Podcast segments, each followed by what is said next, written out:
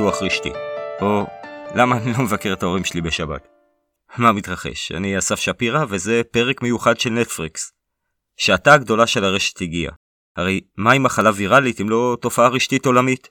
אז ננצל את ההזדמנות לסכם את התובנות מששת הפרקים הקודמים, בכדי לראות איך הם ישימים על המשבר האחרון, וגם כדי לשמח את המבודדים באשר הם, שלא הבינו איך קרה והם נפלו ברשת. אז בואו נתחיל בסיפור על כפר סיני קטן ועל מדדי מרכזיות ברשת. התפשטות של רשת עוברת דרך שלושת מדדי המרכזיות שעליהם דיברנו בפרק 4 ונזכיר אותם בקצרה. Closeness, degree או דרגה ו-betweenness. Closeness הוא המדד של כמה הצומת נמצאת בלב הרשת.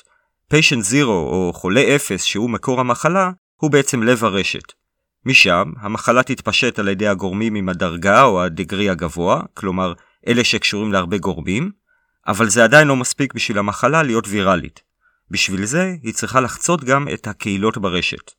נזכיר מפרק 5 שרשת מתחלקת לקהילות, והגדרה של קהילות היא שאלו האזורים הצפופים ברשת, כלומר רוב הקשרים שלהם פנימיים וחזקים, ויש להם מעט קשרים חיצוניים וחלשים. ניקח נגיד כפר סיני קטן, שעיקר עיסוקו הוא ניסויים ביולוגיים על עטלפים. רוב הקשרים של תושבי הכפר הוא בינם לבין עצמם. הם נפגשים הרבה ביחד כדי uh, לרקוח שיקויים, לבדוק את העטלפים ולדון בממצאים. נגיד שאיזה עטלף סורר העביר את המחלה לאחד מהתושבים, וזה הדביק את uh, ראש המפעל, אה, סליחה, כלומר את ראש הכפר, בזמן שהוא עשה סקר מבחנות. לראש הכפר יש דרגה גבוהה או דגרי גבוה, כלומר הוא בא במגע עם הרבה מהתושבים. אגב, בעיקר על תלונות שקשורות לפינוי של גואנו, כלומר לשלשת הטלפים. ראש הכפר מיד מדביק את כל הכפר, כי רשת הקשרים בכפר צפופה, אבל זה עדיין לא עושה את הווירוס ויראלי. לשם כך, צריך שגריר של הקהילה ברשת, או מישהו שיש לו קשר לקהילות חיצוניות. אותו אדם מתאפיין ברמת ביטווינס גבוהה, כלומר, הוא מגשר או מקשר בין אזורים צפופים ברשת. למרבה המזל, אנחנו זוכרים מפרק 4 שיש קורולציה בין המדדים. מי שיש לו דרגה גבוהה, סיכוי טוב שיש לו גם ביטווינס גבוה. וזה בדיוק המצב עם ראש הכפר שלנו. מעבר לכל הקשרים שלו בכפר, הוא גם קשור לקהילה האקדמית בסין, אליה הוא רץ לספר את ממצאיו על וירוס שאנשיו הנדסו במשך שנים, שגורם לעטלפים ללשלש פחות. ברגע שהווירוס חצה את הקהילה, קל לו להתקדם דרך הקשרים החזקים, ובעיקר דרך אנשי הדגרי הגבוה בקהילה, שבסבירות גבוהה גם מקשרים לקהילות אחרות. נזכיר שקהילות מתאפיינות בהומופיליה, כלומר תכונה דומה בין החברים בה. מכיוון שההומופיליה הנפוצה בקהילות היא קרבה גיאוגרפית, כלומר לרוב קהילות ייצגו תא שטח, לא במפתיע, המקומות עם הביטווינס הגבוה ביותר יהיו שדות תעופה או נמלים.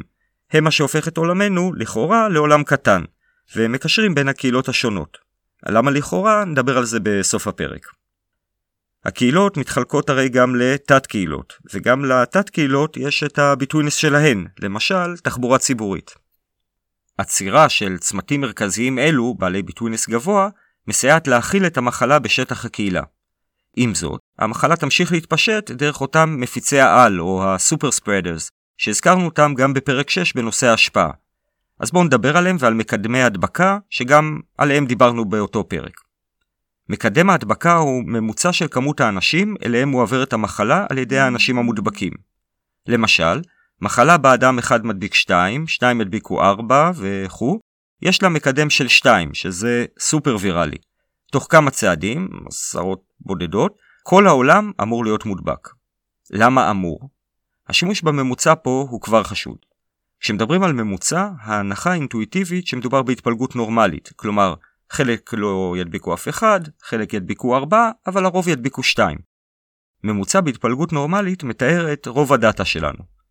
בפרק 3 דיברנו בהרחבה על כך שברשתות, בניגוד לאינטואיציה, ממוצע זה לא מה שאנחנו חושבים. רשתות, ועוד הרבה דברים בעולם, לא מתפלגות נורמלית. הן מתפלגות פאור לא. זה אומר שיהיו הרבה שיהיה להם קשר בודד או קשרים בודדים, ומעט מאוד, באזור האחוז הבודד, שיהיו להם המון קשרים.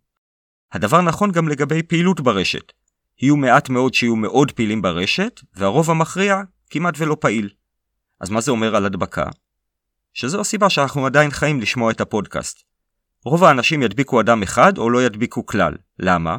כי רובנו בזנב הארוך של הפאורלו, ולמי שלא זוכר מה זה זנב ארוך, חזרו ארבע משבצות לפרק 3.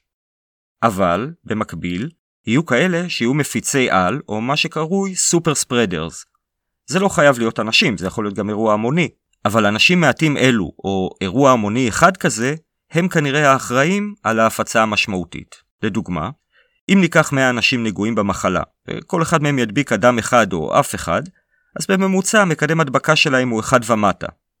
מקדם קטן מאחד מעיד שההדבקה עומדת להסתיים. לא יישאר מי שיפיץ אותה.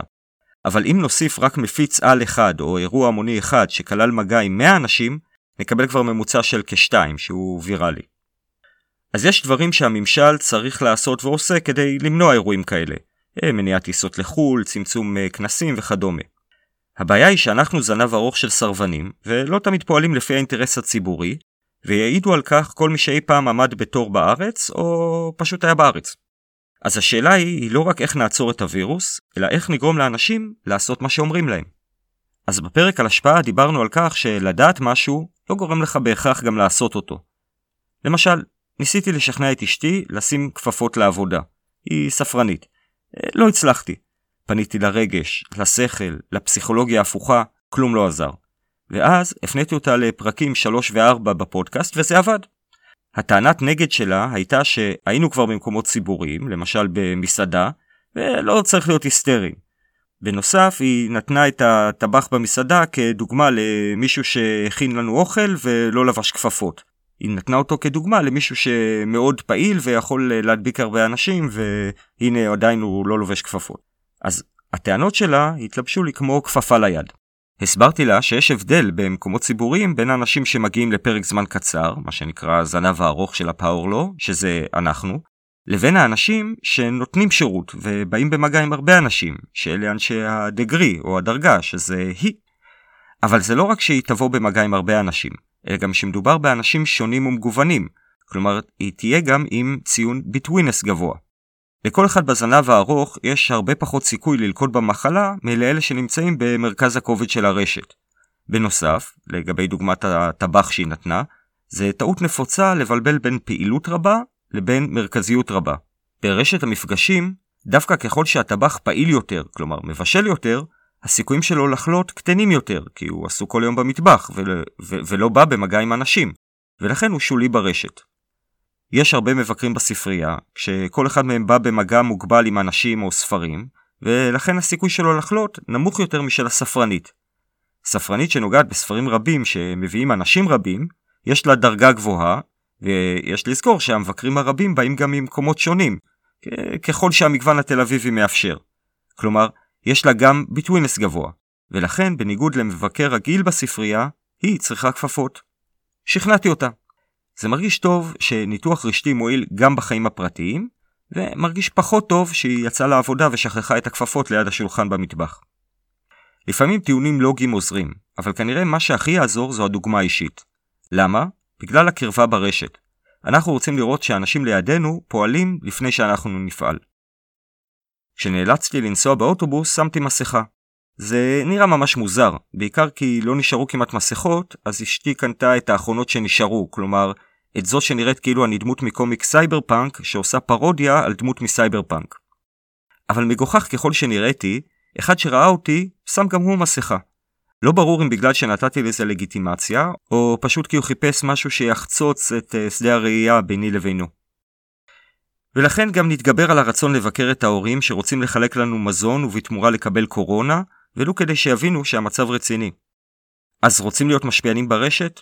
עזרו למדינה לעזור לכם, והימנעו ממפגשים מחוץ לקהילה הגיאוגרפית שלכם. לא משנה איזה תגליות על הטלפים גיליתם.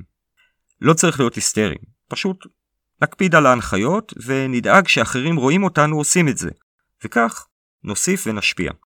ומילה לסיכום.